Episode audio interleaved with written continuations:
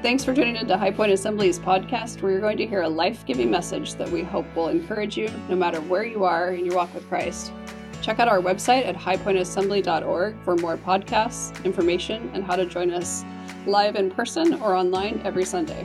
We hope this message blesses you wherever you may be listening from. And remember, no matter for where us to live, at, which is what keeps us spiritually strong and also what brings about God's blessings in our life. And I think that we would all have to agree that we must be spiritually strong now more than ever before because we're living in a world that is weaker than I have ever seen it. And speaking of God's blessings, we've got to understand that the beauty of God's blessings are not predicated or affected by the economy or any of the craziness that is going on in our world. No, His blessings continue to flow to us and through us through all circumstances of life and at all times.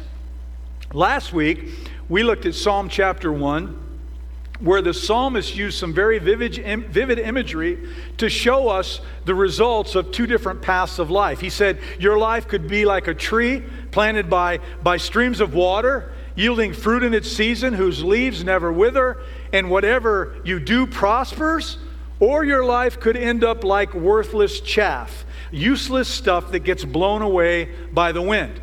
And the psalmist challenged every one of us last week. He said, it's, It is you that makes that decision, it is you that makes that call. Um, you must decide what path you want your life to take.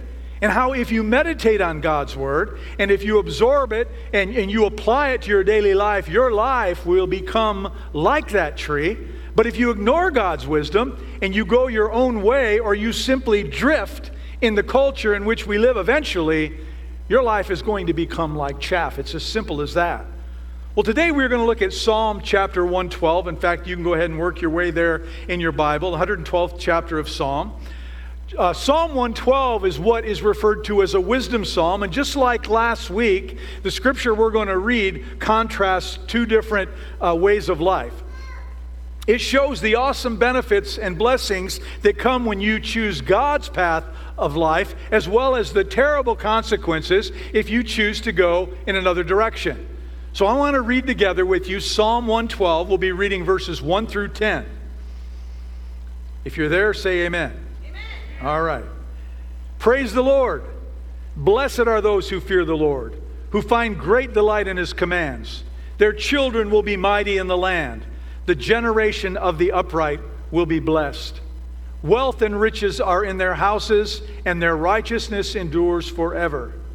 Even in darkness, light dawns for the upright, for those who are gracious and compassionate and righteous. Good will come to those who are generous and lend freely, who conduct their affairs with justice. Surely the righteous will never be shaken, they will be remembered forever. They will have no fear of bad news. Their hearts are steadfast, trusting in the Lord. Their hearts are secure. They will have no fear. In the end, they will look in triumph on their foes. They have freely scattered their gifts to the poor. Their righteousness endures forever. Their horn will be lifted high in honor. The wicked will see and be vexed. They will gnash their teeth and waste away the longings of the wicked will come to nothing. In Psalm 112, just like last week, the psalmist provides some vivid imagery, as I said, that contrasts two different ways of life. And, he, and, and as he provides to us this imagery, it becomes obviously that there's a great imbalance between the two. When he shows seven rewards that comes to those that take a certain path, whereby there is just one terrible consequence for those who choose to go down the other path. And some of you may think, but that's not fair. He's stacking the deck a little bit. Well, let me just say this to you. After we unpack this psalm, then you can decide for yourself who is playing fair. But in verse number one, it tells us how to get on the good path by saying this Blessed are those who fear the, who fear the Lord and who find great delight in his commands. So we must first fear the Lord, it says, and secondly, find great delight in his commands, in his word, in the word of God, the written word of God. By doing those two things, the psalmist says that it will launch our life onto a path that will lead to a blessed life of growth and of prosperity. And he doesn't just mean financially here, he means spiritually, he means relationally, he means physically, and in every other way your life can be affected. Now, after reading this, you might say, well, yes, I'd like to be on that path, but what does it mean to fear the Lord? Well, to fear God is absolute reverence and awe for Almighty God, the creator of all things. And I particularly like the word in there, awe. Out of curiosity, I'm wondering how many of you have been to Crater Lake in Oregon. Go ahead and raise your hand if you have. It was only a couple years ago we had moved here, and we, Lisa Brooke and I, went there to, to, to see this thing, which we were told was magnificent. But, you know, I'm thinking, okay, it's going to be a lake and a mountain. You know, I wasn't going to be overwhelmed or anything. And I remember as we walked up that crest and we looked over and we saw the scale and the grandeur and the color of that lake. It, it literally took our breath away, didn't it? I think all three of us in unison kind of went, wow. We, we, were, we were awestruck. Well, the psalmist says if you really understand who God is, you just kind of go, wow, he's so much bigger. He is so much greater. He is so much more awesome than we can ever fathom. It's just, just wow. And, you know, whenever a president of the United States comes into a room, there's always a proclamation made. Ladies and gentlemen, the president of the United States of America. And, and, and then he even has his own song. Hail to the chief. And, and people immediately stand to their feet to give reverence and, and honor to the president. Well, if I were to announce to you today that, that God was walking in here and he's going to walk down these aisles, there would be no applauding, there, there would be no standing. You would fall flat on your face in reverence before Almighty God, saying, Wow, how awesome is our God. Every one of us would do that. That is the natural response to being in the presence and the might and the awesomeness and the holiness of Almighty God. And so the Bible reminds us that when you know God through a personal relationship with Jesus Christ, you really never lose sight of His awesomeness, of His power, and of His sovereignty. The Old Testament tells us when the angels see Him, they cover their eyes and they say, Holy, holy, holy. And it goes on 24 hours a day, seven days a week, though there's no time in heaven. So, really, what I'm saying is it goes on and on. The book of Revelation says that when we see him for the first time on the other side, we're going to fall on our knees and we will keep saying, Worthy, worthy, worthy. And I'm confident when Jesus' disciples saw him perform a miracle, it reminded them of who he really was. And surely, if they didn't speak, it was on their mind that there is no one in heaven and earth quite like you. So to fear the Lord means to hold him in the absolute highest regard possible. It's to say, God, you're awesome.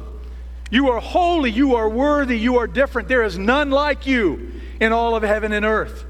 That's why the Bible warns us to never use the Lord's name in vain.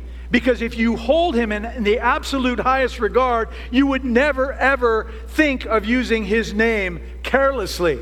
In fact, you'd be more apt to just say wow than to say anything else or to use profanity.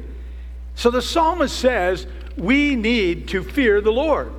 But then he says, if you're going to really get on that, that good path that he's talking about, you need to find great delight in his commandments. I'm talking about the Word of God, His promises that He lays out for us in the written Word. What does that mean? Well, I'll put it to you as clearly as I know how to put it. It's when you finally come to believe that God is smarter than you are. It takes a while, doesn't it? And there's still times, if we were honest, we default into thinking we're smarter. That's just human nature. It's, it's realizing that, that God's knowledge is vastly superior to yours, and that His ways are vastly higher than your ways. And therefore, when He lays down a law or gives us direction through His written word, you believe to the bottom of your heart that it is for your good. You understand that it is for your protection and it is something that ought to be followed. And over time, you learn to derive great delight in following his commands. So the psalmist says, if you would fear God by holding him in the highest regard, and if you would delight in carrying out his commandments, there's going to be a stream of blessings that come your way. And I'll just read to you again the list of them in verses 2 through 9. Their children will be mighty in the land. The generation of the upright will be blessed. Wealth and riches are in their houses, and their righteousness endures forever. Even in darkness, light dawns for the upright, for those who are gracious and compassionate and righteous. Good will come to those who are generous and lend freely, who conduct their affairs with justice. Surely the righteous will never be shaken, they will be remembered forever. They will have no fear of bad news. Their hearts are steadfast, trusting in the Lord. Their hearts are secure. They will have no fear. In the end, they will look in triumph on their foes. They have freely scattered their gifts to the poor. Their righteousness endures forever. Their horn will be lifted high in honor. The psalmist says that all of these amazing blessings are going to flow out of your commitment to fear the Lord and delight in the doing of His word, His commandments. But then comes the contrast. So, what happens to the people who blow off God and His commands and who think that they know better than He knows and forge their own path? Well, one verse characterizes what happens to them. It's in verse 10. The wicked will see and be vexed. They will gnash their teeth and waste away. The longings of the wicked will come to nothing. What is it the wicked see? They will see the outstanding lives of those on God's path, and they will simply say, My life didn't work out for me like it did for them. They'll just get to the end of their life, and they will realize that they blew it they completely ruined the best possible scenario for their life. Now, people who fear God by holding Him to the highest regard and who delight in doing His commands come to understand, as I said earlier, that He is smarter than we are. And we experience all those wonderful blessings that Psalm 112 refers to children and family, wealth and riches, peace and prosperity, generosity and kindness respect, and honor. All of these things hover over or literally follow those who fear God and who delight in doing His commands. And those who don't will wind up at the end of their life feeling vexed and disappointed and disillusioned. And that really sums up the teaching of this section of Scripture in Psalm 112. But I have an honest question this morning. Do you know of any God fearing people whose lives seem to be tougher than what Psalm 112 spells out?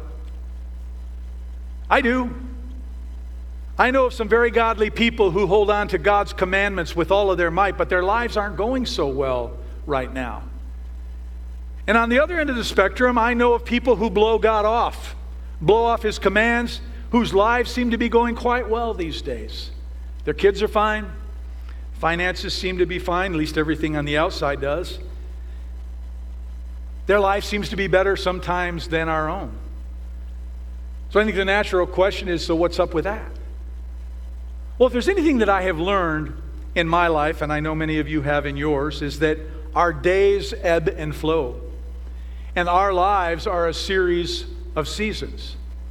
I've also learned that living in this world means that we will all experience difficulties and challenges at one time or another. I've said that many, many times. There will be seasons of peace and prosperity, and there will be periods of time when we face real challenges.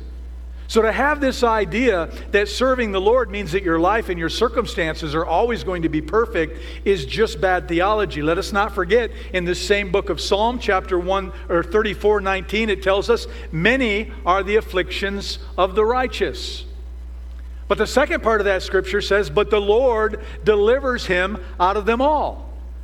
But here, here's what I believe the psalmist is conveying here. When you fear God, and when you delight in keeping his commands, this is what happens. You are ordering your life in a way that, that in fact puts you in a position to receive honor and blessing and to live free from fear.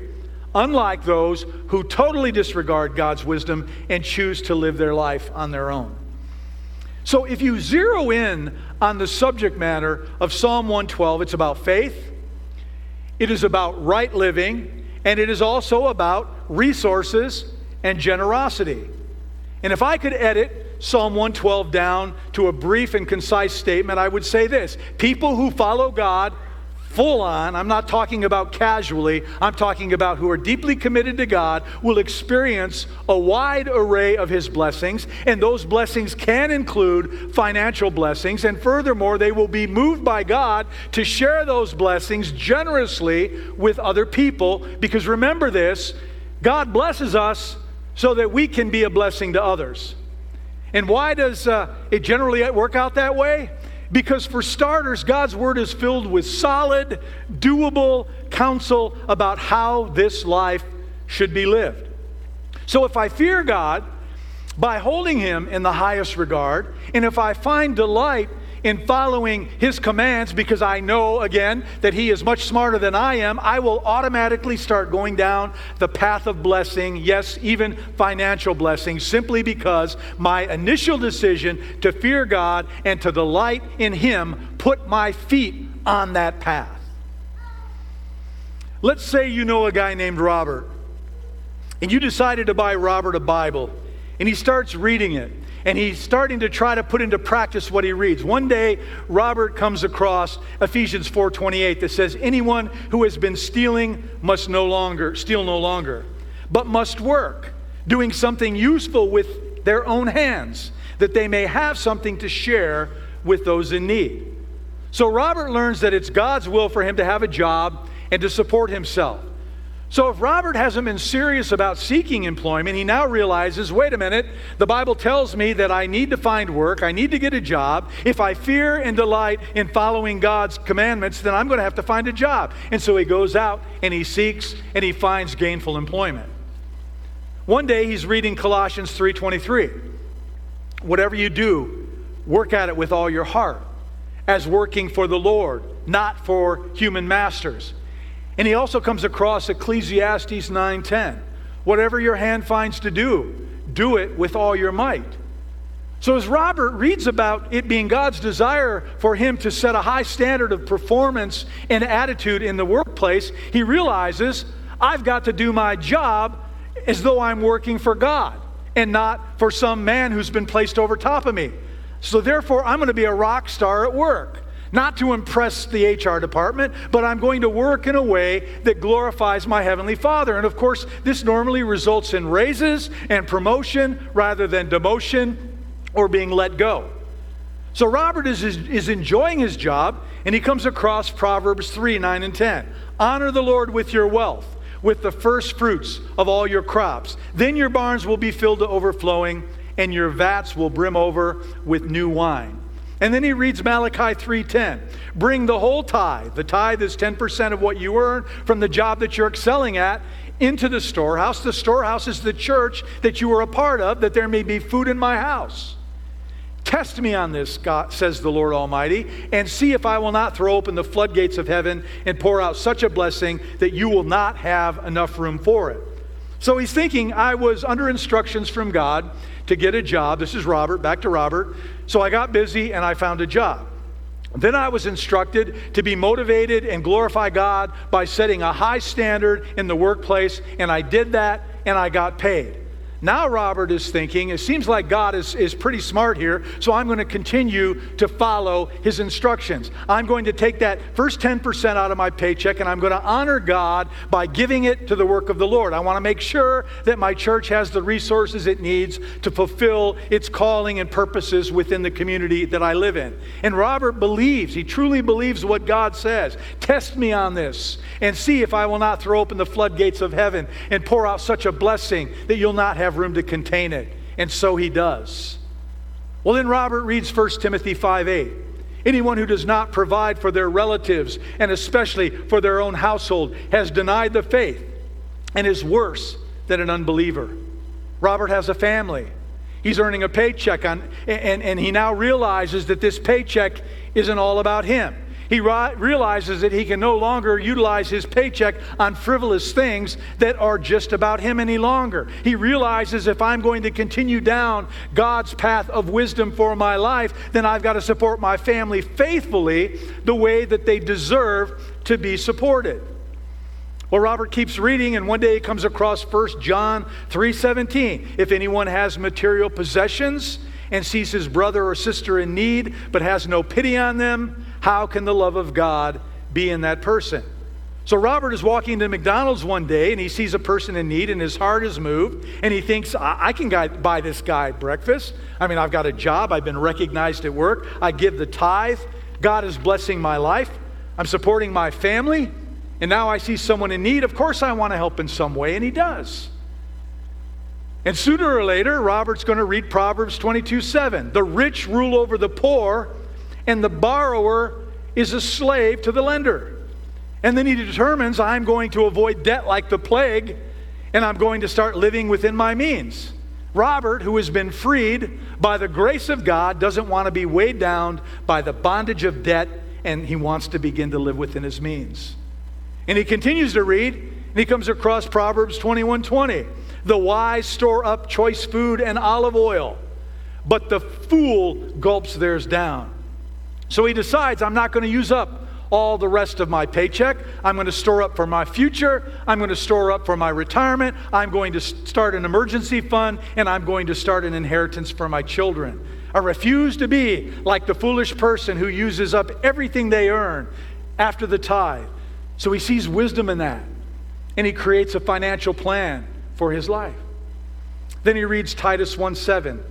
Since an overseer manages God's household, he must be blameless not overbearing, not quick tempered, not given to drunkenness, not violent, not pursuing dishonest gain. Robert looks at that verse and he says, There's wisdom there. So I am never going to get involved in anything that is dishonest. I'm not going to take any moral shortcuts or do anything illegal while earning my living. That's never, ever going to happen to me. And as Robert gets older, he reads Job 121. Naked I came from my mother's womb, and naked I will depart. And then he reads Proverbs 13 22. But a good person leaves an inheritance for his children's children. And he realizes that he can't take any of this stuff with him. That he should make a plan to bless his children and his children's children, his grandchildren, his great grandchildren, or bless some great cause. So our friend Robert gets to the end of his life and he's followed God in everything. He got a job. He did very well at it because he worked hard for God. He worked hard with integrity. He honored God by giving the tithe of the first fruits that he earned his whole life. He supported his family well. He never got involved in dishonest gain. He blessed his family with an inheritance, and he reflects on his life while he's reading 1 Timothy 6 18 and 19. Command them to do good to be rich in good deeds, and to be generous and willing to share. In this, they will lay up treasures for themselves as a firm foundation for the coming age, so that they may take hold of the life that is truly life. And Robert realizes that's my life. I lived my life in a way, and I had a truly blessed life because of it. The whole thing turned out really well. I was indeed a blessed man. And my point for going through all of that with you with a fictitious name of a man named Robert is to say this. When Psalm 112:3 says wealth and riches come into a person's life if they fear the Lord, and if they delight in his commandments, this is not like what some TV evangelist would say when he says, God tells me that if you send $100 to my TV ministry, God's going to multiply that 20 times for you. That is not at all what this scripture is saying here. The writer of Psalm 112 makes it very clear that if you fear and honor God, as you faithfully follow his teachings from his written word, something happens in the spiritual realm. You simply put yourself on a path that will launch to a much greater outcome, a brighter tomorrow, higher levels of peace, and greater levels of prosperity. Do you remember last week's scripture? You become like a tree planted by streams of water that produces fruit in its season and whose leaves do not wither, and everything you do prospers. All of this results in greater levels of generosity than if you took that other path. Because God's ways lead to blessing, and God's ways are always smarter than our own. It's just the way that life with Jesus unfolds when you do things God's way.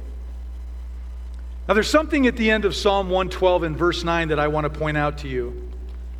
After all of these blessings are laid out for those who fear the Lord and delight in His word, the psalmist ends up by saying what the big payoff is going to be when he writes this Their horn will be lifted high in honor. Now, there's a lot of different interpretations of what that scripture means, and probably all of them are true, but some scholars believe that this verse has to do with the helmet that soldiers wore in ancient days. In those days, just like today, when soldiers would go out into battle, they would wear helmets for protection. And in a particular era, there were armies whose helmets had a kind of a metal strip that came down the side, protected the side of their head, their cheek, and, and their ears, and their face. And so, after warriors fought a battle, if they were victorious, they would come back into their village parade style while their sons and their daughters and their wives and friends and villagers would be waiting for them and cheering them on. But before they entered into the city gates, they would take those metal strips and they would flip them upward and they would stand up high over their head. And it looked like a horn or something coming out of their head. And then the soldiers would walk around, and the villagers and everybody would praise them. They would pat them on the back, congratulating them for a victory. It was a sign of victory when you raised those horns up on your helmet. And I believe what the psalmist is saying here is simple. If you fear God, by holding him in the highest regard. And if you delight in following his commands, even the financial ones, because you know he's much smarter, there's a kind of a victory parade that is in store for us. There will come a day when God will flip up that commemorative horn, not literally, as a way of saying, You won the victory. And it was a victory over greed, and it was a victory over covetousness, and a victory over consumerism, and you will be commended. And God Himself will be the audience. He'll say, Well done. What a victory.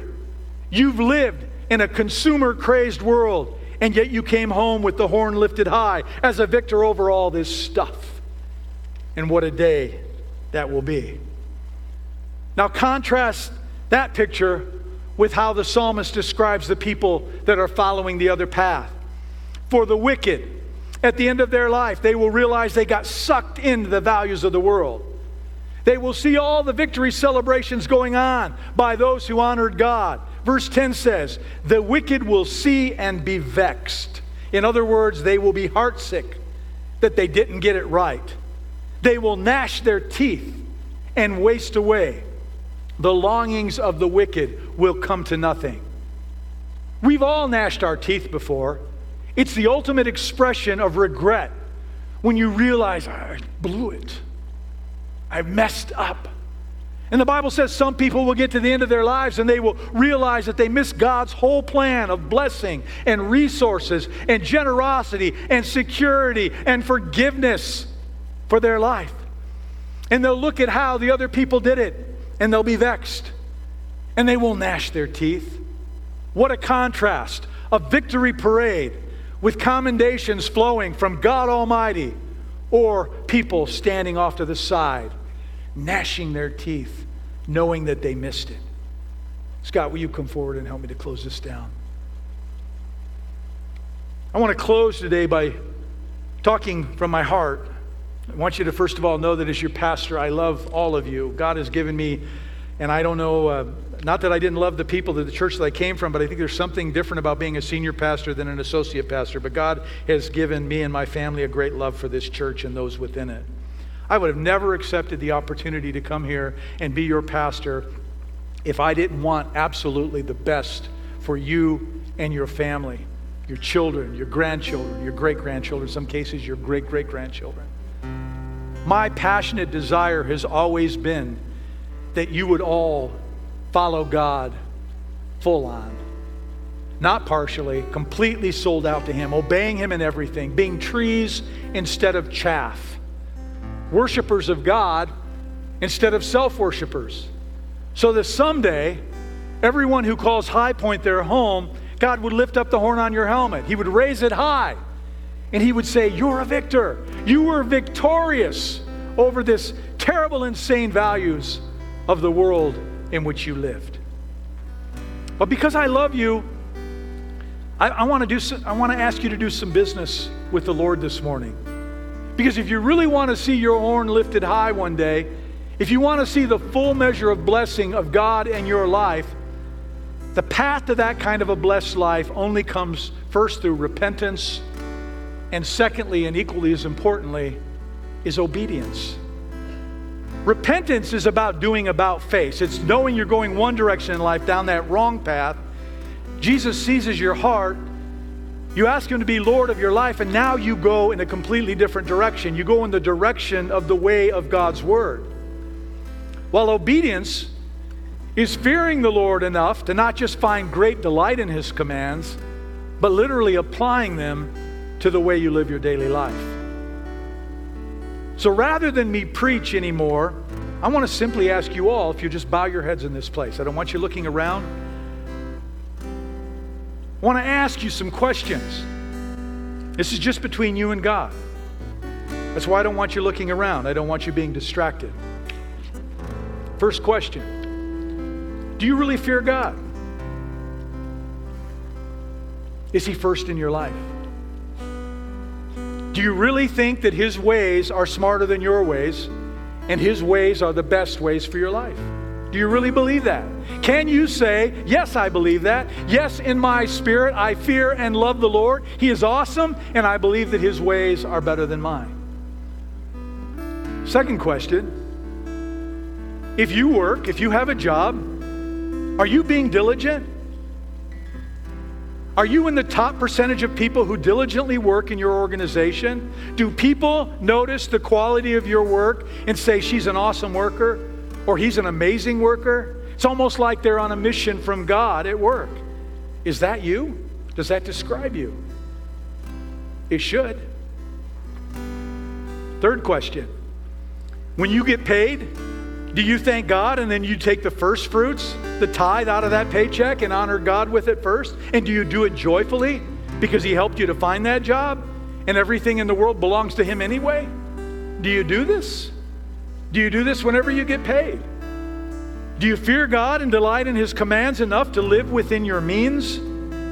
Do you avoid destructive debt like the plague? Do you cultivate good stewardship so that you can set aside a portion of your earnings for a retirement or for later on in life? Are you following God full on in these ways? Well, if you are, the psalmist says, good is going to come your way. And someday there's going to be a little ceremony. And God, when He sees you, will say, You were victorious over greed and over fear and over distrust and over all the craziness of this world. He will lift your horn on high and he will celebrate you and he will commend you. Or if you choose not to live life his way, you'll stand off to the side and you will have the greatest sense of regret that you'll ever experience. And my prayer is that everybody in the High Point family will choose to fear and love God and delight enough in his commandments to be obedient to them and someday your horn will be lifted high. While your heads are bowed, I want to pray for you. And while I'm praying, I do not know who in this place or who's watching online does or does not know Jesus personally. If you aren't living your life following his plan, you can begin that relationship today. That's the repentance part. It's called salvation. It's what Jesus offers you because of what he accomplished on the cross of Calvary. It is forgiveness of sins, a fresh start and eternity in the presence of Almighty God. And the Bible says, in order to receive salvation, you must believe and you must confess, you must believe that Jesus Christ is the Son of the living God, that He is the only way to salvation. You ask Him to forgive you of your sins, you explain that you believe in Him, you confess your sin, that's the confession part. You just speak those words and he will forgive you. The Bible says he will cleanse you of all unrighteousness and you will be given a fresh start. And if you've already received salvation, I want to pray that you will always follow God's path and abide by the truth of the scriptures, that you would apply them and you would build your life around them. That, ladies and gentlemen, is the obedience part. And by doing so, as I said, full on, not partially, you'll begin to live by and receive the blessings spelled out in this scripture found in Psalms today. You are a child of God, and it is about time that every one of us started to live like children of the King. and receive the many blessings that He has for doing life His way. Let's pray. Father, I thank you for the truth of your word. I thank you for the promises of your word that clearly spell out if we will follow your path, there is tremendous blessing that comes with that. Yet, God, we get stubborn. We let our own human thoughts and desires and passions get in the way of the way you would want us to live. And I pray in the name of Jesus, Lord, that you would remove the, that, that disobedience. That's nothing more than what it is. It is our flesh rising up in us, believing that we are better or stronger or more equipped to make decisions about our life than you are, the very one who created us, the very one who knew us while we were being formed in our mother's womb. Forgive us for our disobedience. Lord, I pray that we would follow your path, even when it's difficult. Because not everything you ask us to do is easy. But we know through the power of your Holy Spirit, we can accomplish all things that you ask of us. But some of the time, we're just not willing to take the chance because of fear. But this scripture says one of the blessings is we don't walk in fear, that you remove fear from us. So I pray in the name of Jesus that you would open our hearts to trust you completely and in all things, and to walk in your precepts, to walk in the promises found in your word, so that we can live the blessed life that has been spelled out for us this morning. And for those, Lord, who don't know you, pray that they would have the courage to pray a simple prayer of confession Jesus, I believe in you. I believe you're the Son of God. Forgive me of my sin and become the Lord of my life. Fill me with your Spirit and let me live a life that honors the sacrifice you made for me. Father, pray that they would, they would, they would say those words to you today. And today would become a new day, a day of salvation for them. But whatever part, whatever category we fall into, Lord, we need you. And we need to trust you more now than ever before. And we need to believe in your promises now more than ever before. And I pray that you'll give us the capacity to do that.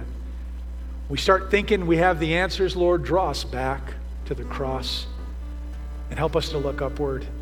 And we will find our answers through you, not through our own concoctions, our own mindset, the things that we come up with but we will live our lives the way you want us to live. Lord, I thank you for this time together. I thank you for my church family. I thank you for those who are following us online.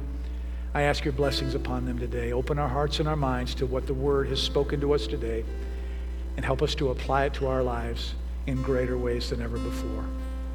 And I ask these things in the precious name of Jesus.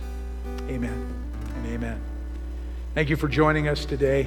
Um, we're going to continue to have two services at 9 and 11 so that we can distance everybody like we're supposed to until we're told otherwise. But I want to thank you for being here. Thank you for honoring our grads. Grads, we love you. Congratulations. We look forward to hearing great things about you in your life ahead. As many of you are going into adulthood now, it's going to be exciting to see. And uh, so glad that you were rooted in God and that you were rooted in this church family because there's a lot of good people here that I know have touched your lives throughout the years that you've been growing up.